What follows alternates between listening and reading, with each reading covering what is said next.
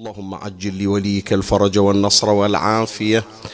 وانصره نصرا عزيزا وافتح له فتحا يسيرا وهب له من لدنك سلطانا نصيرا. رب اشرح لي صدري ويسر لي أمري واحلل عقدة من لساني يفقه قولي. يا كاشف الكرب عن وجه أخيه الحسين. اكشف كربي بجاه أخيك الحسين. نادي عليا مظهر العجائب. تجده عونا لك في النوائب. كل هم وغم سينجلي بولايتك يا علي.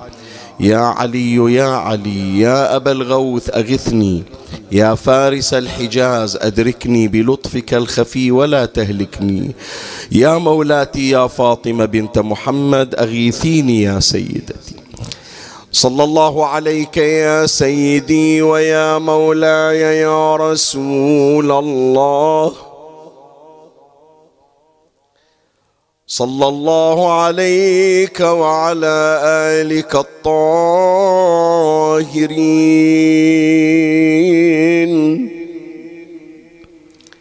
فاز من اعتصم بكم وأمن من لجأ إليكم.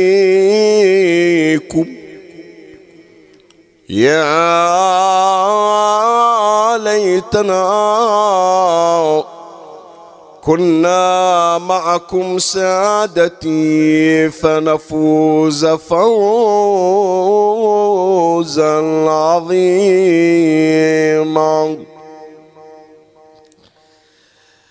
أعوذ بالله من الشيطان الرجيم. بسم الله الرحمن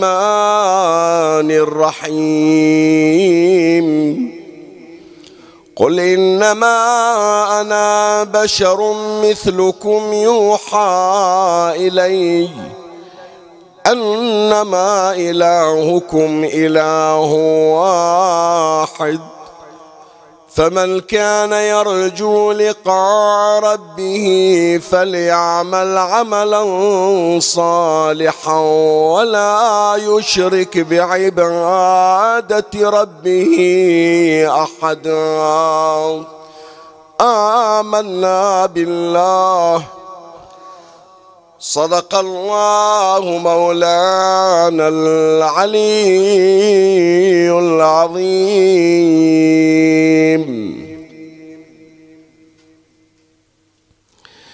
هذه سلسلة أسأل الله تبارك وتعالى أن يجعل فيها الخير والبركة مكونة من حلقات ثلاث. والحلقات الثلاث التي تشكل هذه السلسلة المباركة تقوم كلها على تمهيد سوف أشرع في بيانه والتمهيد يحتوي على مقدمتين مهمتين. فأنا أسترعي انتباهكم وأهيب بحضراتكم لإخواني الذين يشرفوني في هذا المجلس الشريف ويحرصون على المتابعة في المجالس الأخرى التي تأتي. إحنا عادة هذه ثلاث مجالس أسبوعيا الليلة هذه يوم الأربعاء ليلة الخميس غدا إن شاء الله يوم الخميس ليلة الجمعة يوم الجمعة ليلة السبت. في أماكن ثلاثة في هذا المجلس المبارك ليلة غد في مأتم الهمل الكبير ليلة السبت يوم الجمعة ليلة السبت في حسينية أبو صيبع وإحنا عادة السلسلة اللي نجيبها في كل أسبوع نوزعها على هذه المجالس الثلاثة. وجزى الله المؤمنين خير الجزاء يعني يتفضلون عليه. يحرصون على المواظبة في المجالس الثلاثة يطلعون من منطقة إلى منطقة. جزاهم الله خير خصوصا الضيوف والأحبة الذين يأتون من خارج البحرين إلى البحرين. طمعا في حضور هذه المجالس النيرة للاستنارة بأنوار أهل البيت عليهم السلام. فبالنسبة للمتابعين إما بالحضور الشخصي أو عبر البث الافتراضي. أنا أهيب بحضراتكم وأسترعيكم أن نلتفت إلى هذه المقدمة إلى هذا التمهيد لأنها ركيزة وقاعدة تبنى عليها هذه السلسلة وهذه الحلقات الثلاث. فمولاي اسمعني وفرغ لي قلبك وأعرني سمعك وأقبل علي بكلك وصل على محمد وآل محمد.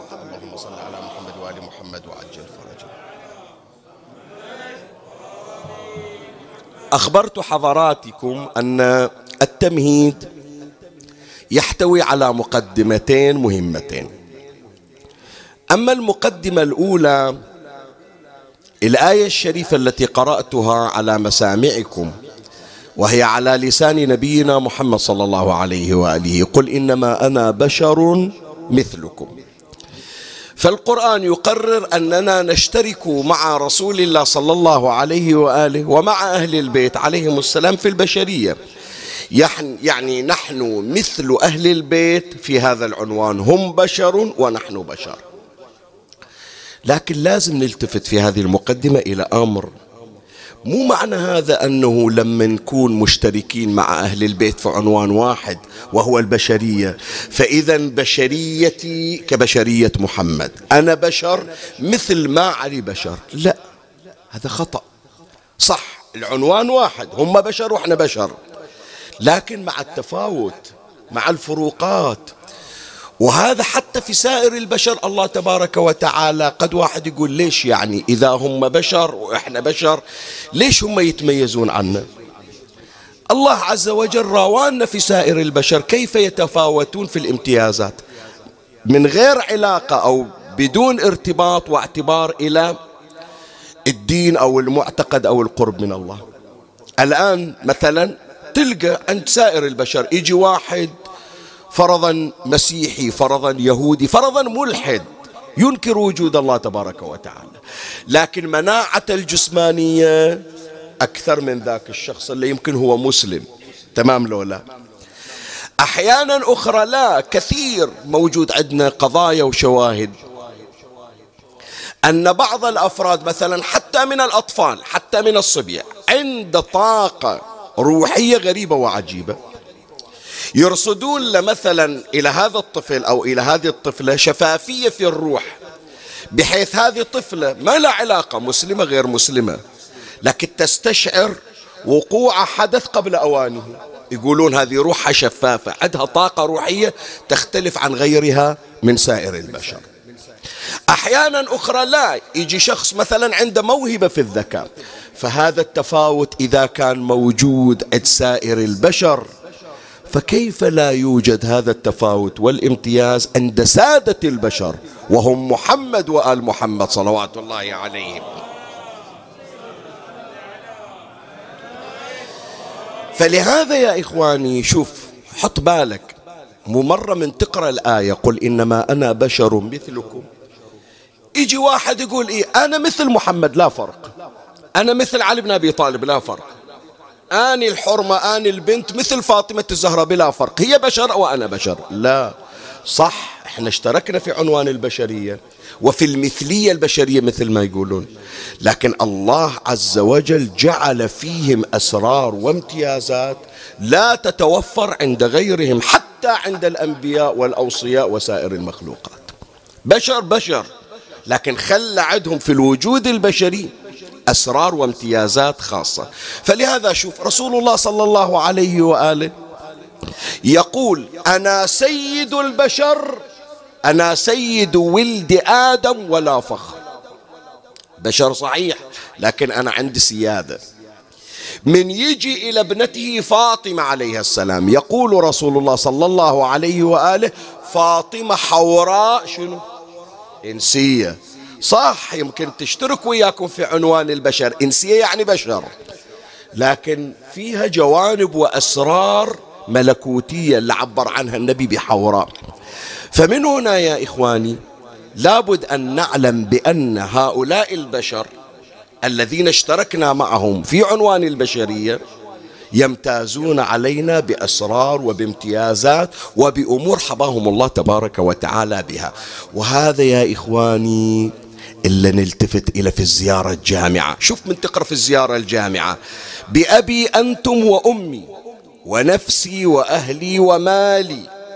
ذكركم في الذاكرين وأسماؤكم في الأسماء وأجسادكم في الأجساد.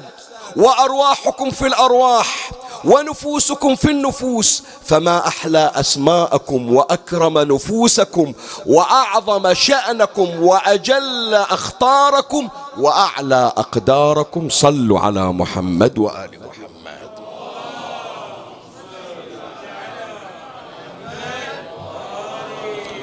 نبينا اسمه محمد. وما أكثر الذين أسماؤهم محمد. لكن اليوم الزم لك أنت واحد اسمه محمد وصيح باسمه يا محمد يا محمد يا محمد ما يأثر اسمه. لكن خاطب رب العزة واستنجد باسم النبي.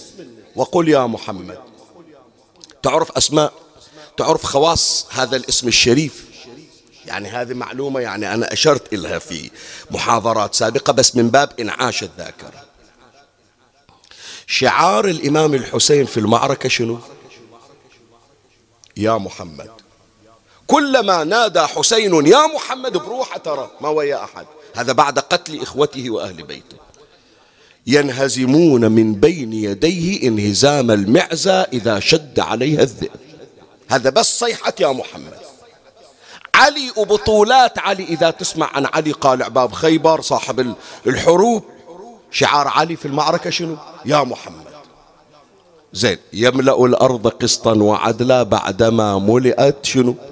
ظلما وجورا. سر الامتلاء شنو؟ شنو السر اللي عند صاحب الزمان؟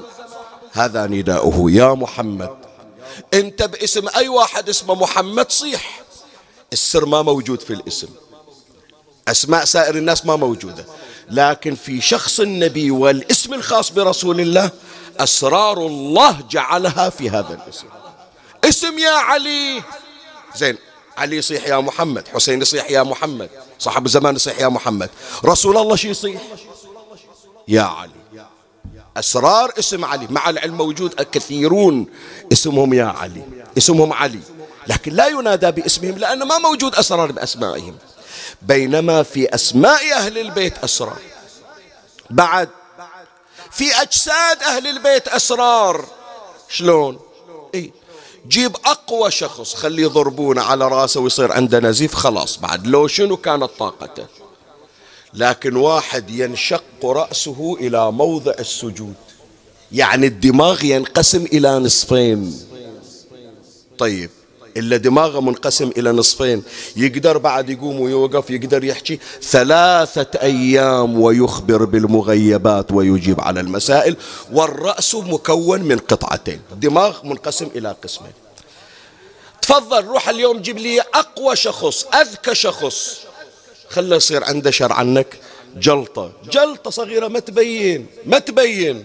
خلاص عمي ذيك القوة وذاك القدرة وذيك القدرة وذاك اللسان وذيك الطاقات كلها تتعطل. الحسين مو جلطة. الحسين ثلثا قلبه خرج بالسهم المثلث. شنو؟ يا أخي هذه بس فكر فيها. هو جسد وأنا جسد. لكن عمي شنو قيمة جسدي أمام أمام ظفر من الحسين؟ هذا حسين. ثلث قلبه خرج من جسده. ومع ذلك في ثلاث ساعات يقاتل ويخيف من يأتي نحوه ويخاطب الناس ويناجي ربه ويحبو على يديه ورجليه إلى أخته زينب. هذا من تقرأ أسماؤكم في الأسماء أجسادكم في الأجساد. القبر عمي القبر. قبور أهل البيت أسرار أجسادهم في قبورهم. فلهذا الشفاء اللي كنت تاخذه من جسد محمد تستلم الشفاء من الله ببركة ضريح محمد. صلى الله عليه وآله.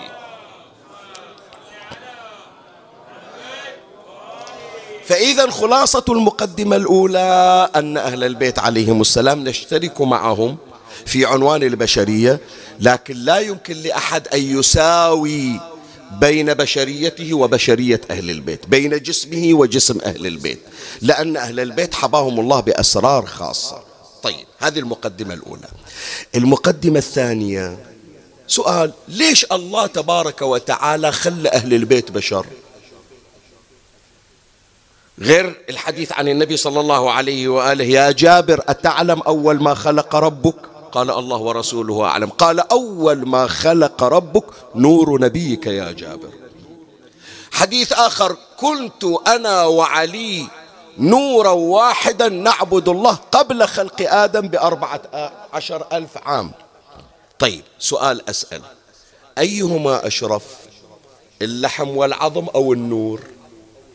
شو تقولون؟ النور. النور أسمى المخلوقات. الله نور السماوات والأرض. طيب ليش ما ظل النبي وأهل البيت؟ أنوار. خلقكم الله أنوارا فجعلكم بعرشه محدقين. زين ظلوا أنوار. ابقوا أنوار. أشرف الموجودات. ليش بعد تنزلون إلى عالم البشرية؟ إيه؟ أراد الله أن يشرف الخلائق بمحمد وآل محمد.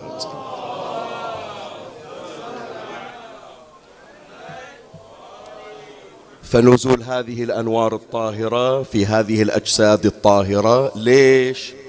حتى البشرية كلها تتشرف بوجودهم. شلون؟ أنا أقول لك البشرية احتياجات.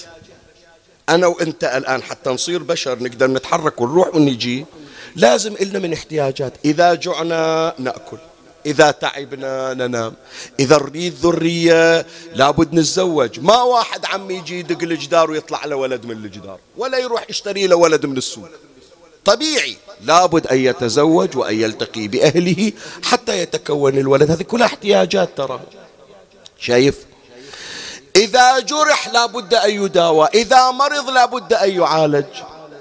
أهل البيت عليهم السلام إجوا إلى عالم البشرية. ويحتاجون كما نحتاج. رسول الله ينام كما ننام. علي ينام كما ننام. لكن نوم علي يختلف عن نوم أي أحد.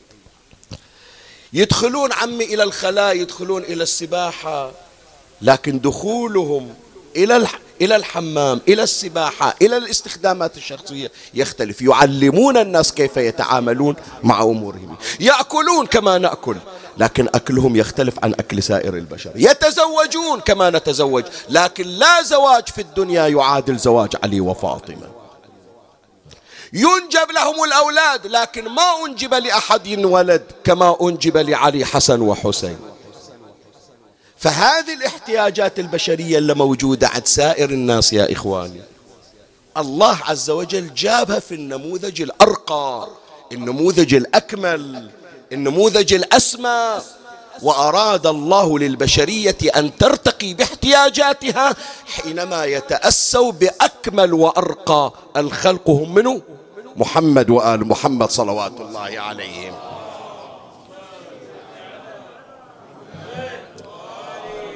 طيب ليش ما تأسينا بجبرائيل؟ أمين الله على وحيه. نختلف عنه.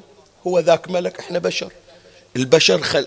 خلقته وسنخيته تختلف عن الملك. ليش ما تأسينا بالعفريت اللي كان عند سليمان اللي خادم سليمان وقال له أنا أجيب لك العرش قبل أن تقوم قبل أن تقوم من موضعك؟ لا هو عفريت عنده قدرات خاصة. بس الله جاب لنا أهل البيت في عالم البشرية حتى يكونوا أفضل الخلق أسوة لنا ولكم في رسول الله أسوة حسنة. فإذا ابتدأنا باحتياجاتنا الحياتية وتأسينا بأهل البيت عليهم السلام فيها صارت حياتنا حياة راقية متكاملة فتكون حياتنا حياة في منتهى الرقي في منتهى الرقي في منتهى الكمال وتكون مميزا حينما تتأسى بحياة أهل البيت عليهم السلام. فمن هنا كانت هذه السلسلة المباركة تحمل عنوان أهل البيت عليهم السلام مشروع حياة. شنو يعني مشروع حياة؟ يعني كيف تكون حياتك حياة كاملة بل أكمل مميزة بل أميز راقية بل أرقى حينما تكون محتذيا إلى حياة أهل البيت عليهم السلام. وهنا حلقة ثلاث هذه الحلقة الأولى نتكلم عن الجانب الصحي في حياة أهل البيت. عنوان الحلقة أهل البيت عليهم السلام والجانب الصحي. وتنقسم حلقة هذه الليلة إلى مطلبين أمر عليهما تباعا إن شاء الله ومن الله أستمد العون والتوفيق. ومن مولاي أبي الفضل العباس المدد وألتمس منكم الدعاء. وثلاثا بأعلى الأصوات صلوا على محمد وآل محمد.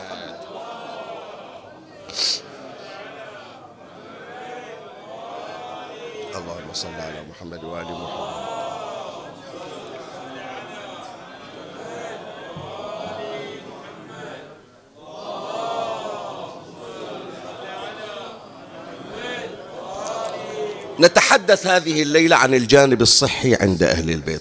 يمكن واحد يقول شيخنا إيش معنى الجانب الصحي؟ صح مهم. ما نقول أنه مو مهم. لكن ليش خليته في البداية؟ إيه كما نحن نعلم منذ الصغر هذه المقولة الشائعة. العقل السليم في شنو؟ في الجسم السليم. العقل السليم يعني شنو؟ العقل السليم يعني الحياة السليمة. الحياة من غير عقل ما يسمونها حياة. فحتى تكون حياتك سليمة لابد تكون عندك صحة سليمة.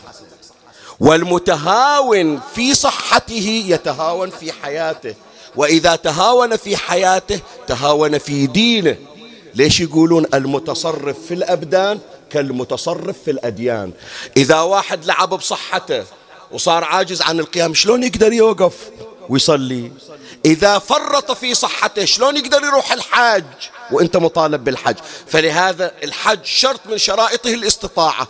واحد من أنواع الاستطاعة شنو؟ استطاعة صحية. فلو واحد حجز للحج حط بالك شو أقول لك. حجز للحج جمع فلوس دفعها للحملة دار رتب أموره طلع فيزا جهز وضعه. لكن قبل موسم الحج بشهر تهاون في نفسه في أكله في رعايته في دوائه. عجز عن الحج لا هو الذي سبب بحرمان نفسه من الحج فإخواني الصحة مهمة. الصحة نقدم بها خدمة الحسين. الصحة نتقرب بها إلى الله. الصحة نعين بها على نعين بها الآخرين. كل هذه الأمور التي فرضها الله علينا لازم من لوازمها الصحة. فلهذا الجانب الصحي عند أهل البيت. أشرع إن شاء الله في بيانه. كيف كان أهل البيت عليهم السلام يهتمون بالجانب الصحي؟ أولا خلنا نشوف الحياة الصحية عند أهل البيت. من الولادة؟ مو واحد يقول لين كبرت تالي أروح المستشفى. لا لا لا لا لا. أهل البيت مهتمين بالجانب الصحي منذ اليوم الأول حتى اليوم الأخير من حياتي. شلون؟ عند الولادة. لما نجي نقرأ في سيرة الإمام الحسن عليه السلام كريم أهل البيت. أكو في قضية ولادة الإمام الحسن إشارة إلى بحث طبي اليوم الأطباء يبحثونه. شلون؟ شوي حط بالك للكلمة. اليوم موجود بحوث عند الأطباء يشيرون إلى أن الألوان يتأثر بها الطفل الصغير. شلون؟ أكو لون مريح إلى الطفل يناسبه. أكو لون يأذي الطفل. أي لون مؤثر على الصبي على الطفل سلبا أو إيجابا؟ فلهذا اليوم أكو بحوث طبية أن هذا اللون خليه صوب الطفل، هذا اللون وخر عن الطفل، هذا اللون لا تجيبه بهالدرجة خفف من عنده، لا تجيبه فاقع جيبه مخفف، هذا اللون امزجه ويا لون آخر إلى الطفل. من أغرب ما قرأت في بعض المطالعات من يجون الأطباء إلى اللون الأصفر حط بالك لو تجيب لون أصفر في ثيابه في غرفة نومه في صبغ الحجرة مثلا في الأدوات اللي يستخدمها الشنطة مالته الدفتر ماله تمام؟ اللون الأصفر يقولون جدا مفيد إلى الطفل. ليش؟ لأنه ينعش الذاكرة ينشط العقل. ترى شوف حتى الآن إحنا اللون الأصفر دائما يلفت الانتباه. شوف لما يخلي لك تحذير يكتب لك ساوشن يخليها بأي لون؟ اللون الأصفر. لما تروح اسم الله عليك إلى المستشفى وتمر على إشعاعات ويريد يحذرك من عندها دير بالك لا تقرب من هالمكان. يكتبها بأي لون؟ اللون الأصفر. لما نواقف أنت عند إشارة المرور ويريد يهيئك. أما توقف أو تمشي أي لون مال الاستعداد؟ اللون الأصفر. فوظيفة اللون الأصفر ينعش الذاكرة. بس إجوا الأطباء قالوا الطفل اللي تو جايبينه حتى لو تريد تخلي اللون الأصفر لا تخليه مركز. لأن بعد جهاز العصبي ماله تو مشتغل. فأنت تعطيه طاقة جرعة هذه تأثر على جهاز العصبي. فخليه لون أصفر مخفف. شوف شوف راح راح أقول لك الآن؟ الآن أنت تقول لي شيخنا قاعد تقرأ بحوث طبية لو تقرأ روايات أهل البيت. شوف أنا أحضر لك حتى أجهزك تسمع الرواية. فيقولون ذول الأطباء حتى حتى لو تريد تخلي لون أصفر عند الطفل حط وياه لون أبيض. زين هذا الكلام متى؟ هذا الآن نحكي 2022 ارجع قبل 1400 سنة. قبل 1400 سنة لما ولد الإمام الحسن عليه السلام. وإجا النبي صلى الله عليه وآله وناول علي رسول الله ولده الحسن. جايبين ملفوف في خرقة شنو شلونها؟ خرقة صفراء. هذا البحث اللي الآن نحكي عنه اللي الآن يتكلمون عنه العيادات والمستشفيات والمختصين بعلاج الأطفال وبالآثار النفسية على الإنسان. النبي المتنبه وهو أهل الفن وهو سيد الذكاء والمعرفة من ذاك الوقت. وراح أقرأ لك الرواية. جابوا الإمام الحسن عليه السلام لافين بخرقة صفراء. النبي التفت إلهم قال ما قلت لكم ابن الحسن أو غيره من الأطفال لا تجيبون طفل تو جاي إلى الدنيا وتراون اللون الأصفر. يأثر على جهاز العصبي. بعدين لبسوه اللون الأصفر. شايف؟ الرواية يذكرها العلامة المجلسي أعلى الله مقامه. قال فأخرج إليه فأخرج إليه في خرقة صفراء. من اللي طلعه؟ الإمام الحسن. فأخرج إليه في خرقة صفراء فقال ألم أنهكم أن تلفوه في خرقة صفراء؟ ثم رمى بها يعني شالها وخرها عن الإمام الحسن. ثم رمى بها وأخذ خرقة بيضاء فلفه فيها. هذا البحث الطبي اللي الآن جايبينه. وسبحان الله شوف هذا الآن لو تيجي تفتش في التحضير ما ذاكر لنا بس هذه من فتوحات أهل البيت. إن شاء الله إحنا الآن في نهاية شهر رجب جاينا شهر شعبان ويجي شهر رمضان. الله يبلغنا وياكم من تجي ليلة عشرين شهر رمضان. شوف راح أقرأ لك النص أنت حافظنها بس أنعش ذاكرتك. يقول الأصبغ بن نبات فدخلت على أمير المؤمنين فرأيته على فراش وقد عصب رأسه بعصابة شنو؟ أحسن شوف شو وديتك. بعصابة صفراء. لا أدري أيهما أشد صفرة لون وجهه أم تلك العين مو هذا اللي نقرأها كل سنة؟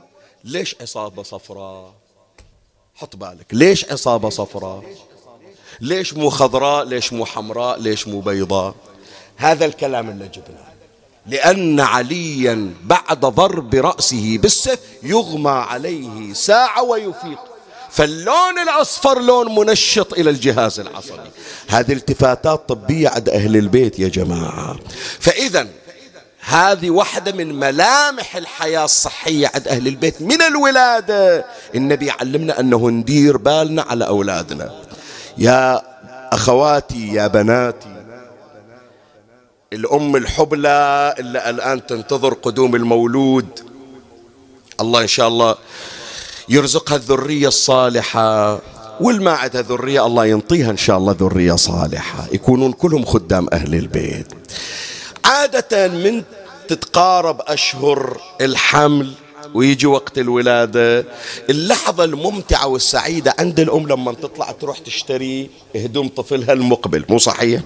حتى بعض الآن المحلات استغلوا العاطفة الموجودة عند الأمهات.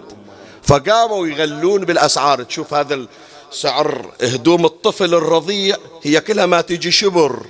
لكن تعادل قيمة ملابس الرجل الكبير. ليش؟ لأن يعرفون الأم تتمنى تلبس ولدها وغيره. عادة الألوان تختارها, تختارها بناء على أي أساس؟ اللي يعجبها. تقول إيه هذا اللون يعجبني. باكر من يجي الطفل أو الطفلة وأريد أصور وياه يكون لباسه لونه مثل لباس فستاني مثل لباس ثيابي. فتفكر في اللون اللي يناسبها. رسول الله صلى الله عليه وآله يشير إلى الجانب الصحي يقول لا لاحظوا ما يناسب الطفل الطفل وضعا ما يناسب الكبير. جهاز الدوري بعد صغير جهاز العصبي بعد صغير جسمه بعد صغير وله احتياجات. تختلف عن احتياجات الكبير. فهذا إذا جانب صحي عند أهل البيت منذ الولادة. بعد عند النظام الغذائي عند أهل البيت. مو مثلنا إحنا. صاروا يقشمرونا كل يوم يطلع لك طبخة كل يوم يحط لك إضافات كل يوم يجيب لك ألوان. أهل البيت عليهم السلام يهتمون بالنظام الغذائي. الحديث عن نبينا محمد صلى الله عليه وآله. قال رسول الله صلى الله عليه وآله كلوا التفاح على الريق فإنه نضوح المعدة. يقول استخدموا لتقوية الجسم والمناعة والجهاز الهضمي. هذا اليوم الوصية الطبية كل تفاحة كل يوم تبعد عن الطبيب ألف يوم. هذا ترى اللي جايبينها مو أطباء اليوم هذا النبي وأهل البيت أشاروا إلهم. أشاروا إلى هذه الحقيقة قبل الأطباء وقبل المعاهد الطبية. ويقول الإمام موسى ابن جعفر عليهما السلام عن أبيه يعني عن الإمام الصادق عن جده الإمام الباقر صلوات الله عليهم أجمعين. قال إنا أهل بيت لا نتداوى إلا بإفاضة الماء البارد للحمى وأكل التفاح. نستخدمه كعلاج هذا اللي توصلوا إلى اليوم الحكماء والأطباء. هذا النظام الغذائي. وأكو قسم كبير كتبوا فيه العلماء والرواة وروايات في فضل وأثر كل نوع من أنواع الطعام. حتى يا إخواني حطوا بالكم. شوية خلنا نوقف عند هالعبارة. يعني كل هذه إثارة أحاول أجمع لك اللي تسمعه ولا حافظ لنا الإمام الرضا عليه السلام سموه بشنو؟ في العنب. ليش في العنب؟ علم المأمون العباسي بأن الإمام الرضا يحب أكل العنب. الإمام الجواد سموه بشنو؟ بالعنب أيضا. يحب أكل العنب الرازقي. الأكل الطبي الصحي أهل البيت يلتزمون به لصحة. نعم متميزة. فأعدائهم شي يسوون؟ يحطون لهم السم في وين؟ في هذا الطعام الصحي. حتى بالنسبة إلى الإمام الحسن سبحان الله يعني هذا المجالس هذه ذكر الإمام الحسن مار علينا كثير ترى. والحمد لله كريم أهل البيت هذه من نعم الله علينا. ليلة باكر إن شاء الله في المجلس القادم. أشير إلى مظلومية الإمام الحسن. ليلة باكر 23 رجب. تدري شنو موجود فيه 23 رجب؟ 23 رجب طعن الإمام الحسن بالخنجر في فخذه. هذا إن شاء الله ليلة باكر أتعرض إلى ذكر هذه المصيبة. شوف ثم الإمام الحسن في شنو يا جماعة؟ جعد حطت للسم في شنو؟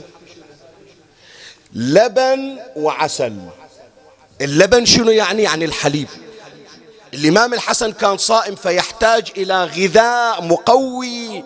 فشنو الطعام الصحي اللي كان يستخدمه الإمام الحسن؟ الحليب مع العسل حتى يعوض الطاقة المفقودة من جراء الصيام. هي الأمور اللي نسمعها في شهادات أهل البيت يا إخواني أنواع الأطعمة. ترى هذا نظام غذائي صحي عند أهل البيت. هذا اثنين. ثلاثة. وهذه يمكن إلى شبابنا ما أريد أقول لشبابنا. هو المفروض إلينا كلنا بس إلى الشباب أكثر أكثر. شنو؟ النظام الرياضي عند أهل البيت. الآن يقول شيخ نحن الحين وصلنا ستين سنة وسبعين سنة. وين إحنا؟ وين الرياضة؟ روح شوف الأوروبيين عمي شلون. اللي سافروا في أوروبا وشافوا. وقت الصبح وقت الشروق. أنت عندك أكثر الشوارع تزدحم في أي وقت. وقت الظهيرة وقت المساء. تمام لو لا؟ أكثر الازدحام تشوفه في الدول الأوروبية متى؟ هذا وقت الصبح. الكل يطلع حتى كبير السن يحرك عضلاته يحرك جسمه. ترى هذه وصايا أهل البيت يا جماعة وراح أمر وياك الآن سريعا. يمر علينا هذا الحديث الوارد عن النبي محمد صلى الله عليه وآله.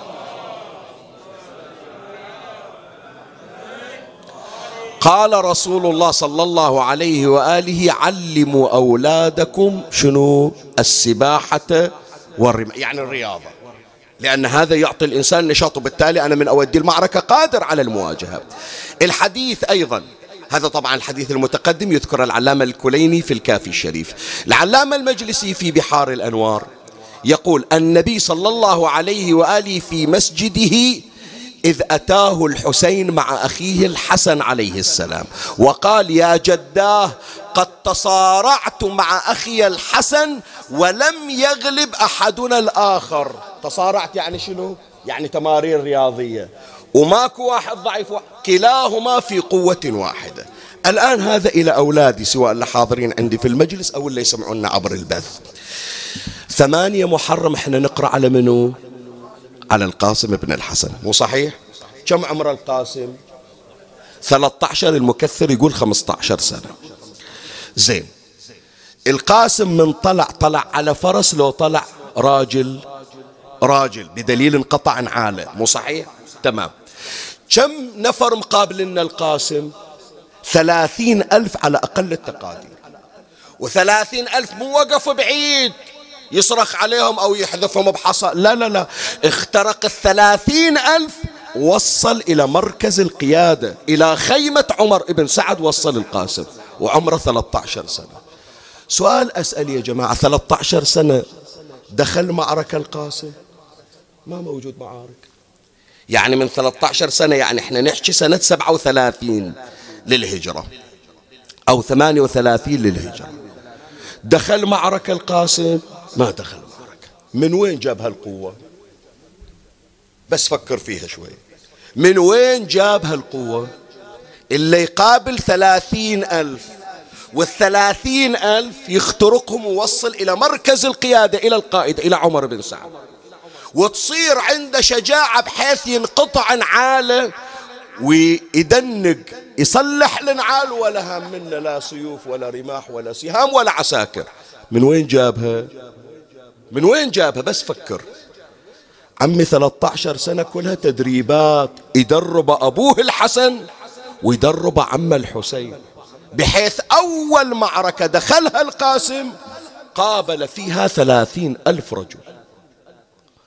زين هي بعد فكر في هذه على هامش بحثنا حتى أوديك إلى معشوقك وحبيبك. إذا القاسم عمره 13 سنة بهالمستوى أبو فاضل شلون؟ ها؟ إحنا نحكي عن طفل عمره 13 سنة. العباس شلون؟ فإذا عقلك تعطل عن إدراك شجاعة العباس الحسين شلون؟ هي كلها أسرار يا جماعة. موضع الشاهد وين؟ شوف الرياضة عند أهل البيت. شوف التدريبات عند أهل البيت. هذا في حد ذاته في حد ذاته هذا موضوع مستقل. أحتاج إلى حلقات أتكلم عنه. يكفيك الآن إذا شفت واحد يطلع يتمشى تعرف بأن أمير المؤمنين يمارس الرياضة لو ما تدري. أمير المؤمنين سكناه في الكوفة. عند من ضمن البرامج اللي يأديها أمير المؤمنين يطلع يتمشى إلى النجف. النجف ما مسكونة. فيطلع أمير المؤمنين يتمشى إلى النجف ويريد يرجع من جديد. وهكذا كان أهل البيت مع التمرينات الرياضية. شوف النظام الصحي عند أهل البيت. بعد حتى نختم هذا الفصل من هذا المطلب الأول. أهل البيت عليهم السلام من يريدون يسكنون في مكان. المكان يكون بناء على شنو؟ إحنا اليوم لما نختار مكان ندور المكان الغالي ندور المكان اللي عند البحر. لا أهل البيت يدورون أفضل الأماكن صحيا. المكان الخالي من الأمراض المكان اللي يأثر على صحة الفرد. الحديث عن منو؟ عن إمامنا العاشر علي بن محمد الهادي عليه السلام. قال الإمام الهادي صلوات الله عليه يا أبا موسى أخرجت إلى سر من رأى كرها. يعني طلعوني بغير اختياري. طلعوني معتقل. ولو أخرجت عنها يعني لو الآن يريدون يطلعوني من سر من رأى أخرجت كرها. يعني بعد ما أريد أطلع. ليش؟ قال قلت ولم يا سيدي؟ قال لطيب هوائها وعذوبة مائها وقلة دائها. بلد نظيف ما مختلط بالتلوثات. والأمراض فيه قليلة وإحنا ندور الأماكن الخالية من الأمراض. فلهذا يا إخواني هذه كلها يا سبحان الله بركات أهل البيت عليهم السلام. أنا أحضر وأجهز لكن تجي الفيوضات من عندهم. تعرف إذا خرج إمامنا صاحب العصر والزمان. الحجة ابن الحسن أرواحنا فدا في الروايات عندنا ترتفع الأمراض عن الخلائق ببركة قائم آل بيت محمد صلوات الله عليه. يعني.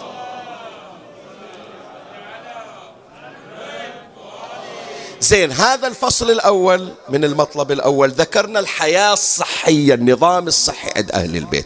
من الولادة إلى وقت الوفاة. وهم أيضا يتعاملون بالأمور ما يفرطون في الجانب الصحي. وهم أهل البيت. شوف شلون يخلونا نرتقي بحياتنا اليوم واحد يقول شيخنا العالم الغربي عندهم عناية بصحتهم أكثر من عندنا. لتقصيرنا. أهل البيت ما قصروا ويانا.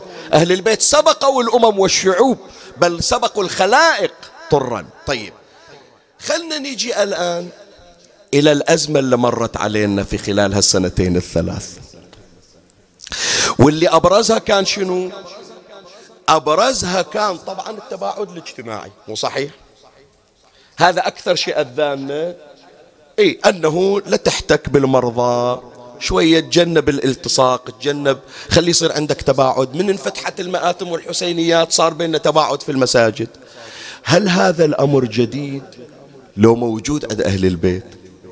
سؤال أسأل. هل هذا ابتكار جديد إجا في سنة 2019 2020 21 22 لو كان موجود عند أهل البيت؟ ترى التباعد الاجتماعي في حالة المرض والوباء والجائحة أسسه رسول الله صلى الله عليه وسلم. وهذه الرواية أنا كنت أتمنى أنها تذكر ما شفت يعني أنا يمكن في بحثي المتواضع ما لقيت. لكن شوف كيف أشار النبي صلى الله عليه وآله في وقت الأمراض إلى مسألة التباعد الاجتماعي. قال رسول الله الرواية في بحار الأنوار في الجزء التسعة وخمسين صفحة 213 قال رسول الله صلى الله عليه وآله أقلوا من النظر إلى أهل البلاء. شوية راح أوقف وياك عند العبارة. شنو يعني أقلوا من النظر إلى أهل البلاء؟ أنا أقول لك. أولا قد يكون المعنى أنه الشخص اللي مبتلى بمرض ينقل العدوى ليصير التقائك به مثل السابق يوم هو مريض لأنه قد تكون سبب في نقل المرض. هذا واحد من المعاني. المعنى الثاني لا مو هذا بس. إذا جابوا لك كل يوم صور الله لا يراوينا ولا يراويكم إن شاء الله ولا يراوي المؤمنين. هذه صورة فلان أصيب بالمرض شوف شلون تغير. هذا فيديو إلى فلان جاي يلفظ أنفاسه الأخيرة. وينشرونه في مقاطع في اليوتيوب أو في غيره أو في برودكاستات. هذه مثلا حتى تدري هذه شلون تسبب أثر نفسي في قلب الواحد؟ ناس دخلت في اكتئاب ناس دخلت في أزمات نفسية من المشاهدات.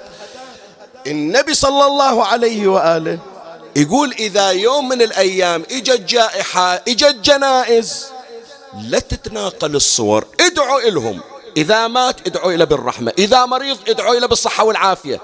بس لا تنشر هذه الصور ولا تنظر إليها لأنها تترك أثر نفسي أثر سلبي على النفس. ترى أكو بعضهم كان ما بي شيء سليم الجسم. كل يوم ويطالع الأخبار كل يوم ويشوف الصور كل يوم اليوم هالقد اليوم هالقد اليوم هالقد جنازة اليوم هالقد مريض اليوم زين قاموا يجيبون صور إذا تتذكرون أول الجائحة. الجنايز كلها في إيطاليا وغير إيطاليا يحطونها في قبر جماعي واحد يحرقون أجساد. فهذا طفل يقول شاب ما يندر إحنا إذا صادنا المرض بعد بيحرقونا دخل في أزمة نفسية ودخل في حالة اكتئاب. هذا العلاج النفسي في الأوبئة والجائحة أشار إليه رسول الله صلى الله عليه وآله. قال أقلوا من النظر إلى أهل البلاء. ولا تدخلوا عليهم. مريض ينقل عدوى الآن تجنب الالتصاق به. ولا تدخلوا عليهم. وإذا مررتم بهم فأسرعوا المشي لا يصيبكم ما أصابه هذا التباعد الاجتماعي اللي نحكي عنه. أكو بعض قال لا لا ما عليكم. لا ترى هذه دعوة النبي. دعوة النبي وصايا النبي صلى الله عليه وسلم. طيب التطعيم والتداوي هذا موجود في زمن أهل البيت لولا الآن فلان مريض أخذ لقاح أخذ دواء. أنا المو مريض يكون آخذ لقاح آخذ دواء. لا هذا جديد. لا مو جديد. هذا في زمن النبي صلى الله عليه وآله. راح أقرأ لك رواية يمكن شوية هي بها اللطف. وكل روايات أهل البيت لطيفة على النفس. بس أمير المؤمنين سلام الله عليه أشار إلى الرقي الصحي الموجود في البيت الهاشمي العلوي. الحديث عن أمير المؤمنين سلام الله عليه. حط بالك. قبل لا أذكر لك الرواية صل على محمد وآل محمد.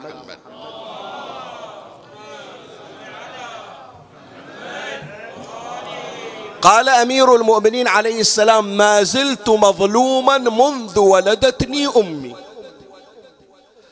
ترى أنا مظلوم مو من يوم اللي أخذوا الخلافة من عندي وطلعوني والحبال برقبتي. لا لا لا. من يوم جابتني أمي وأنا مظلوم. هذا علي يقول. شلون يا أمير المؤمنين؟ اسمع. الرواية يذكرها الشيخ الصدوق في علل الشرايع قال ما زلت مظلوما منذ ولدتني أمي حتى أن كان عقيل أخوي عقيل اللي أكبر من عندي بعشرين سنة ليصيبه رمد فيقول لا تذروني حتى تذروا عليا. فيذروني وما بي من رمد. يقول عقيل أخويا أكبر من عندي بعشرين سنة. إذا عينه صار بها رمد التهاب أمي فاطمة بنت أسد تجيب إلى دواء. فهو أخويا عقيل يقول أنا ما أحط الدواء بعيني إلا أول تحطون الدواء بعين علي. يقول أنا عيني ما بيها شيء. يقول أول خلوه بعين علي تالي خلوه بعيني. طبعا البعض يقول شلون يعني علي ظالمة لنا أمة ظالمة عقيل. لا لا لا. هذه شفقة فاطمة بنت أسد وشفقة عقيل على أمير المؤمنين.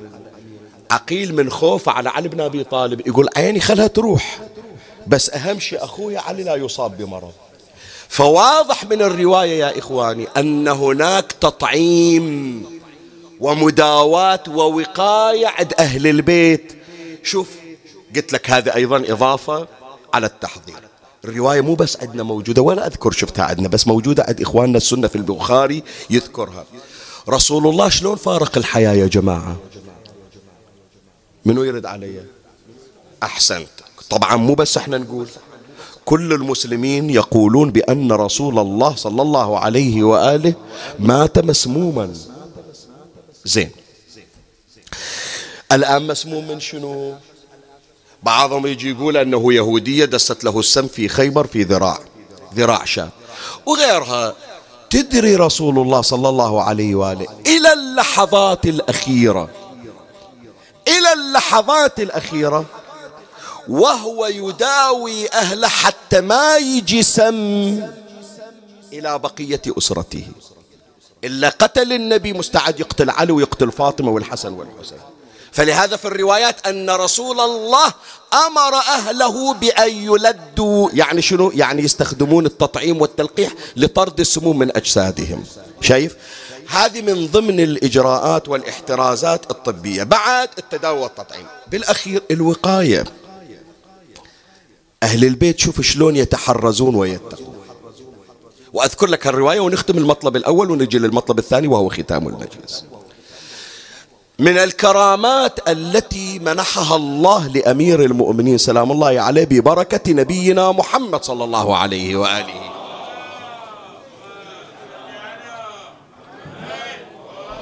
رسول الله صلى الله عليه وآله دعا لعلي يوم خيبر أن يقيه الله عز وجل الحر والبرد. فأمير المؤمنين في الشتاء ما يبرد في الصيف ما يحتر.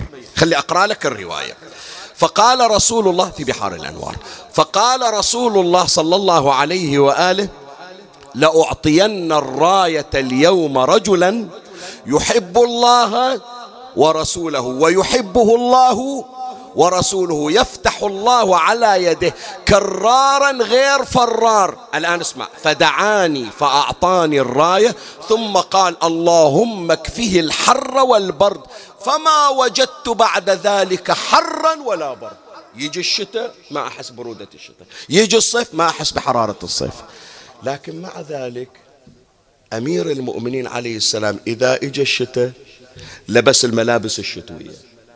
وإذا إجا الصيف كان خلاله علي ثوب خاصة بفصل واحد. لا حتى يعلم الناس الاحتراز والتوقي والتجنب. فأنت لما تتقي المرض هذا ما يسمونه ما يسمونه استخفاف ولا يسمونه جهل يسمونه عقل كان يعمل به أهل البيت. مع العلم أمير المؤمنين عليه السلام لا يحس بالحر ولا يحس بالبر لكن يلبس الملابس الشتوية ويلبس الملابس الصيفية. مرات شي يسوي أمير المؤمنين؟ ملابس الشتاء يلبسها في الصيف. ملابس الصيف يلبسها في الشتاء. يريد يراوي الناس يقول ترى بركات النبي موجودة عندي لكن أنا أعمل بالإحترازات والوقاية بما يأمرنا بها العقل وبما يأمرنا به الله تبارك وتعالى. هذا الحياة الصحية والإحترازات عند أهل البيت. ختاما حتى ننهي هذا المطلب المعالجة عند أهل البيت.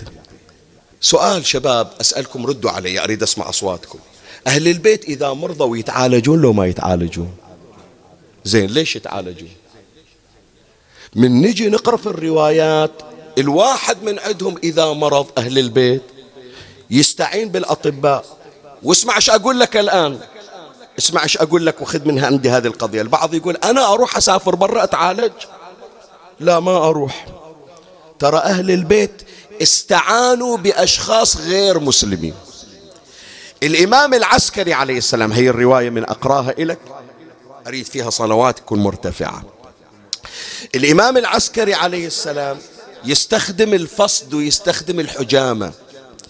يوم من الأيام رسل على طبيب الطبيب عند الخليفة العباسي يسمونه بختي يشوع.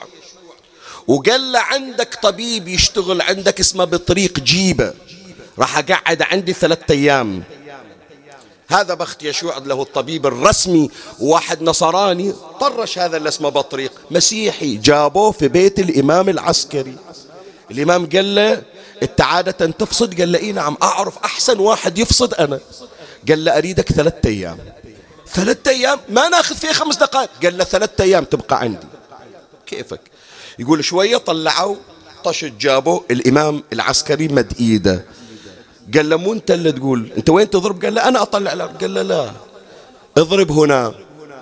ضرب طلع الدم يقول حتى امتلأت طشت. قال شيلوه وخلك ويانا وباكر أريدك. يوم الثاني جابوا الطشت. قال له اضرب هذا العرق. قال له إحنا ما نضرب. قال له اضرب العرق. أنا اللي أعلمك مو أنت اللي تعلمني. ضرب العرق طلع دم. قال له شيل الطشت. تبيت ويانا باكر هم تجي. يوم الثالث جابوا الطشت وطلع الإمام الدم وأكرمه ودفع له مبلغ. هذا بطريق النصراني. عقب ما خلص ثلاثة أيام معالجة للإمام العسكري عليه السلام طلع راح إلى الطبيب الأكبر بختي يشوع النصراني. قال له قد كم سنة أنا أشتغل عندك؟ قال له من يوم أنت صغير أنا اللي معلم منك وأنت أحسن تلامذتي قال لها الثلاثة أيام ولا كأنما داخل دورة طبية ولا كأنما أعرف فصد وغيره. هذا الشاب اللي عمره 28 سنة حير عقلي. قال له شلون؟ قال له ثلاثة أيام إحنا نضرب أي عرق. قال له هذا العرق. قال له غير سبعة عروق. قال له إيه. قال له ضربنا عروق ما ضاربينها من قبل وكأنما هو سيد الطب وأهل الحكمة. الطبيب النصراني بخت يشوع كتب كتاب إلى الطبيب الأكبر ساكن في الشام. قال له شو تقول؟ قال له إيه هذا اللي صار. فطلع ذاك الطبيب الأكبر النصراني وعليه الصليب وشايل وياه ثياب بيضاء ودخل على الإمام العسكري. قال له تلامذتي علموني بأنك ضربت هنا وهنا. فعلمه الإمام العسكري قال له والله لقد رأيت اليوم عيسى المسيح أمامي. أنا أشهد أن لا إله إلا الله وأشهد أن محمدا رسول الله صلى الله عليه وآله.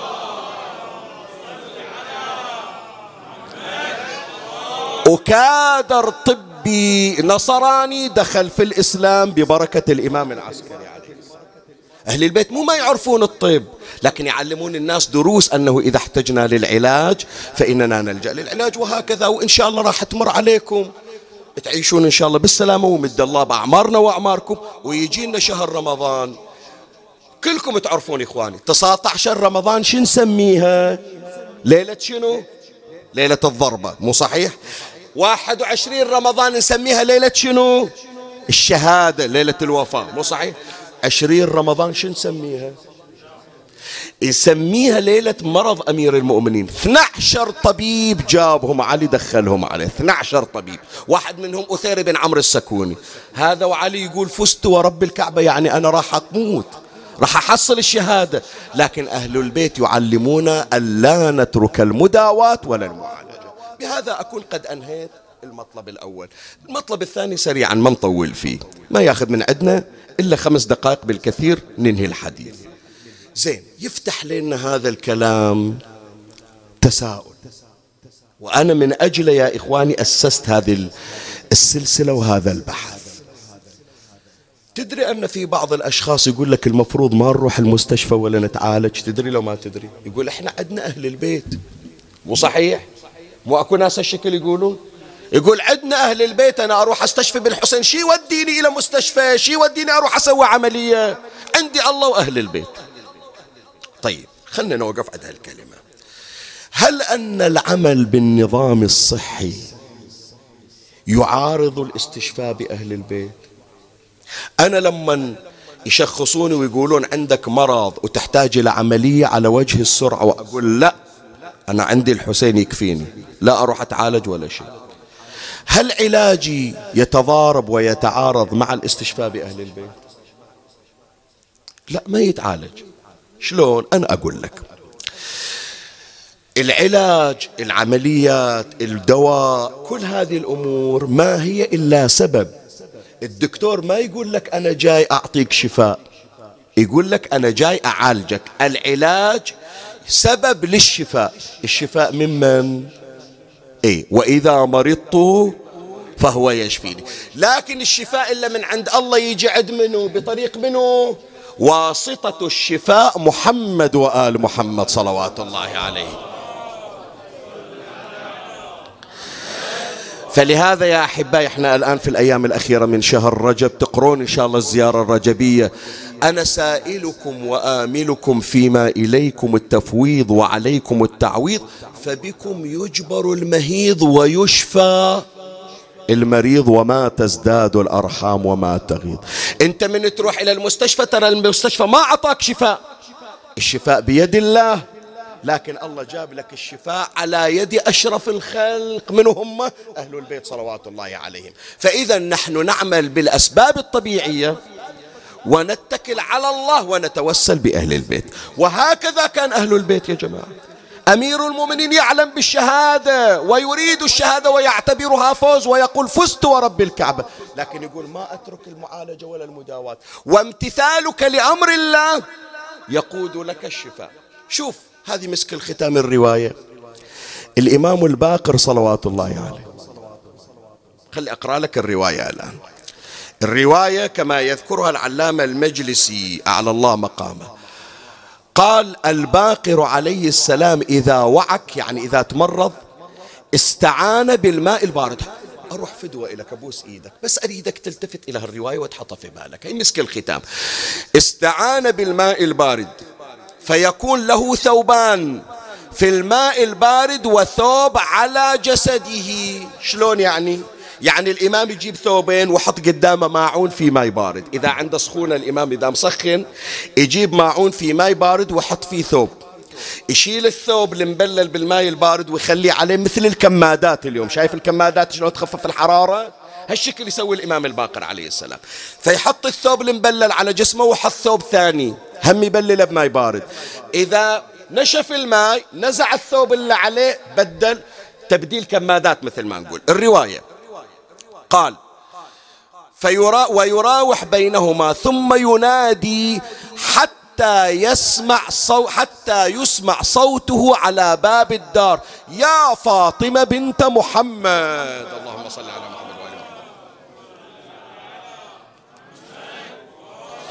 فيشفى الإمام الباقر ببركة اسم الزهراء عليه السلام. طيب السؤال اللي أطرحه الآن ليش الإمام بعد ما يصيح يا فاطمة بنت محمد وكفى ليش الثوبين والماء البارد رد علي أنا أسألك حتى ترد علي.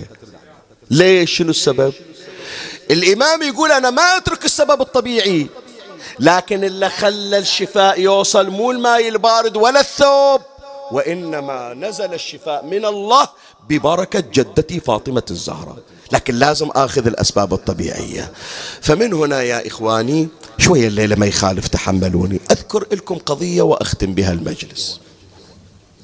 قبل 17 سنة تقريبا أو 18 سنة أستاذي المرحوم شيخ أحمد مال الله رحمة الله عليه. كنت مسافر وياه لزيارة مولاي الرؤوف ضامن الجنة. وكان أستاذي شيخ أحمد أصيب بمرض في عين اللي يتذكر كان عنده مشكلة في العين والتهبت عليه العين خصوصا لما رحنا هناك لزيارة الإمام الرضا عليه السلام. وصار حالة يزداد أكثر وأكثر. في يوم من الأيام إجا إلى زيارتنا أستاذي أستاذي الشيخ باقر المقدسي. أبو زهير الله يذكره بالخير حي يرزق الله يمد في عمره.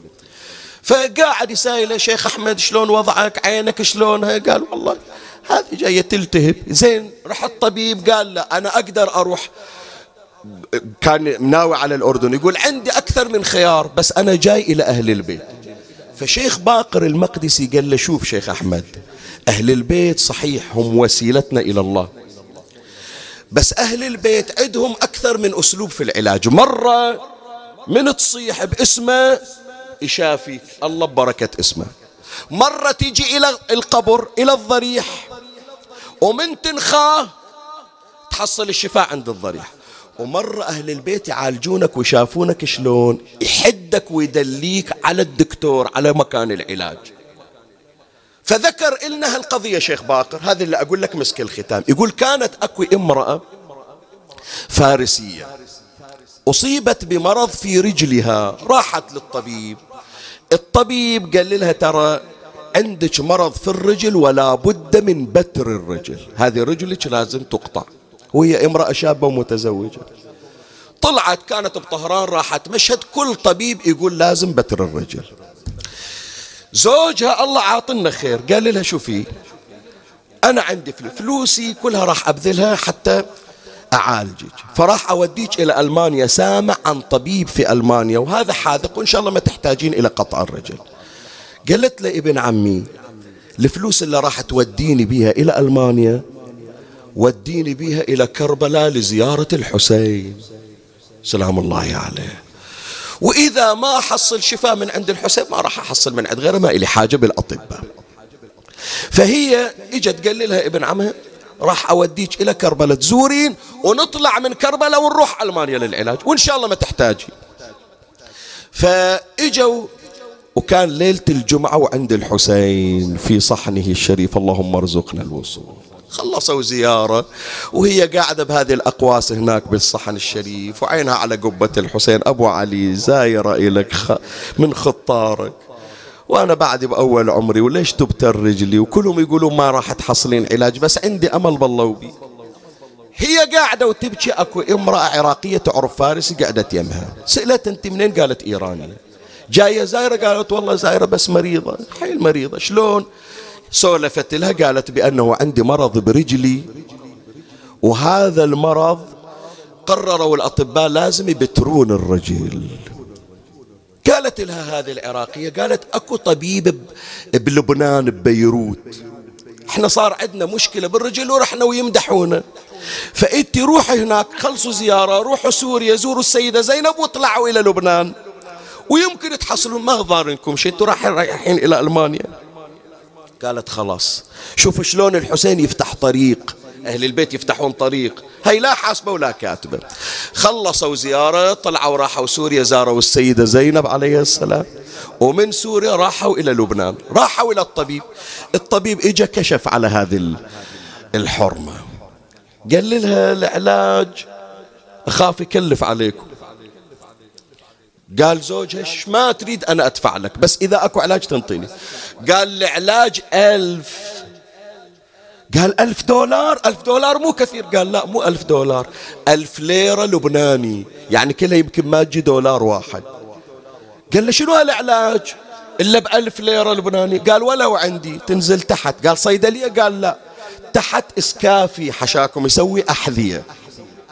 قال له شنو؟ إيش جايب الإسكافي؟ إيش جايب الحذية قال الأطباء بإيران وغير إيران إيش قالوا لكم؟ قالوا رجلها تحتاج إلى بتر قال ابدا. هذه من الله خلقها. عندها عظم أطول من عظم. ومن تمشي تتكي على العظم الأطول فيأذيها. اشتبه عليهم هم. كل اللي تحتاجه يسوون إلها حذاء. كعب واحد من عندهم أعلى من الكعب الثاني. وراح تمشي بشكل طبيعي ولا تحتاج لا إلى علاج ولا إلى عملية ولا إلى شيء. وشفيت ببركة الحسين الذي أرشدها على مكان العلاج. سلام الله عليه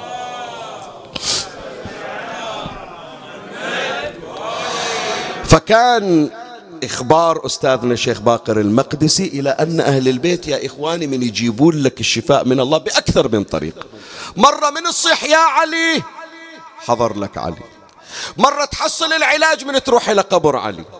مرة علي يجيب لك الطبيب اللي يعالجك. ومرة لا وجعل الشفاء في تربته. خلاص عمي مجلسنا انتهى. الليلة عم اجتهدوا بالدعاء إخواننا وأخواتكم. المصابون بمرض بعضهم الآن بين الموت والحياة. أهلهم يتضرعون كل تنسونهم.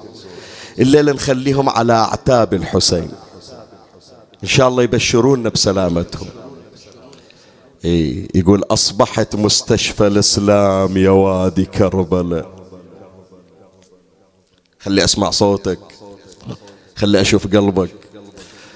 خلي أشوف عشقك إلى كربلاء صار لك سنتين ما رايح.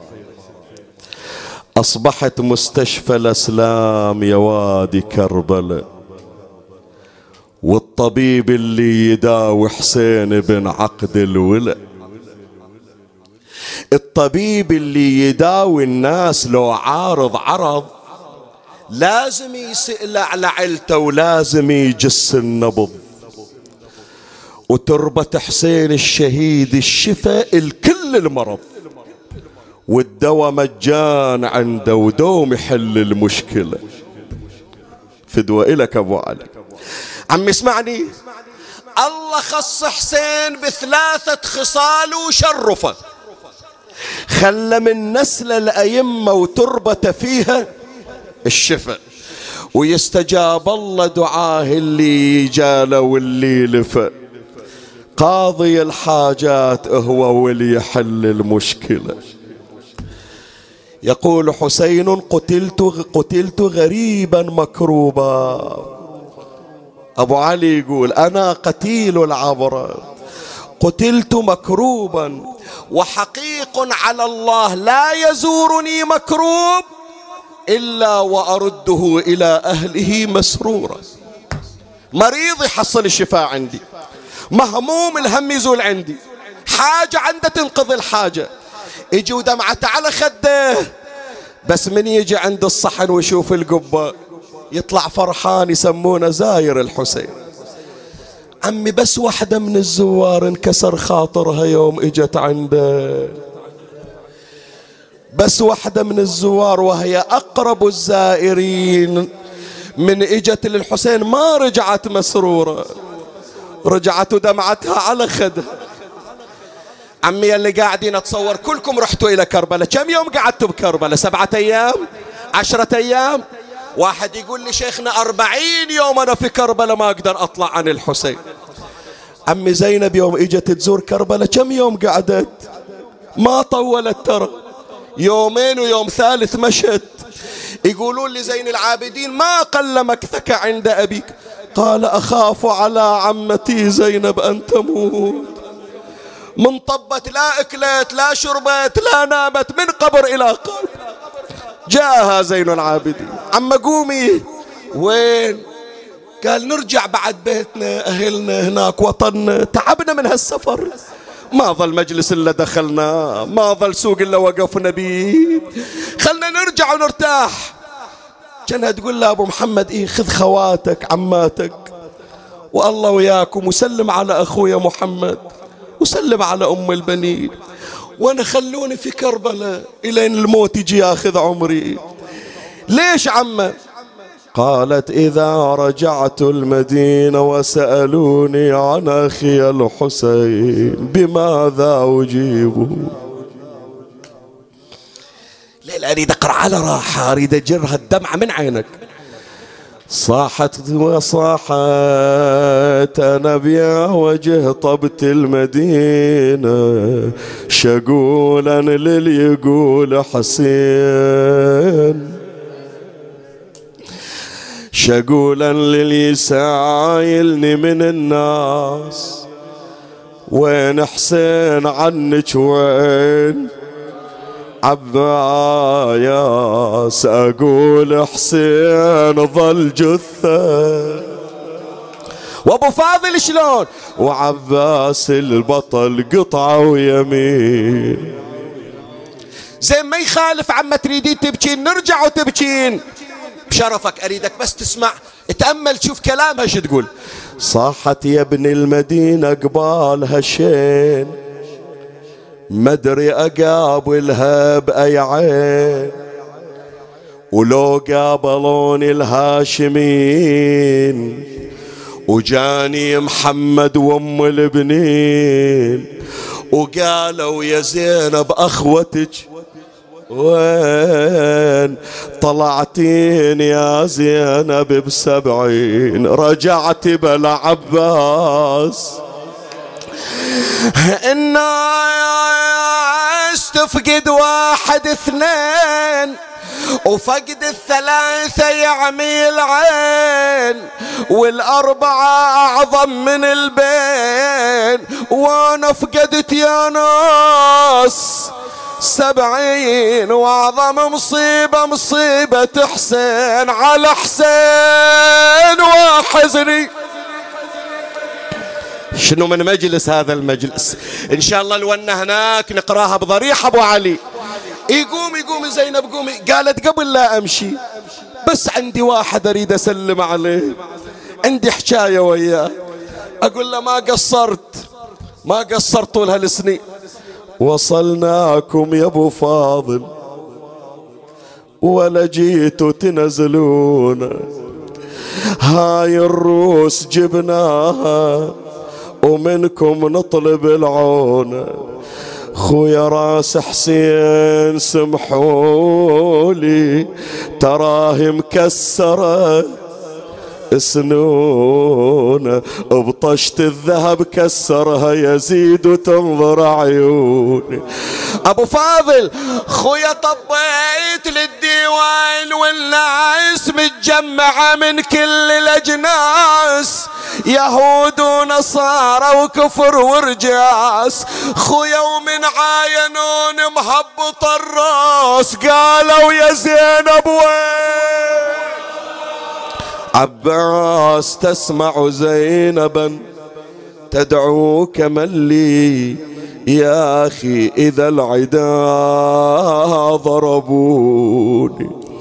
اللهم صل على محمد وآل محمد. يا من أرجوه لكل خير وآمن سخطه عند كل شر يا من يعطي الكثير بالقليل يا من يعطي من سأله يا من يعطي من لم يسأله ولم يعرفه تحننا منه ورحمة اعطني بمسألتي إياك جميع خير الدنيا وجميع خير الآخرة. واصرف عني بمسألتي إياك جميع شر الدنيا وشر الآخرة. فإنه غير منقوص ما أعطيت. وزدني من فضلك يا كريم يا ذا الجلال والإكرام. يا ذا النعماء والجود يا ذا المن والطول. حرم شيبتي على النار بصوت واحد سبحانك يا لا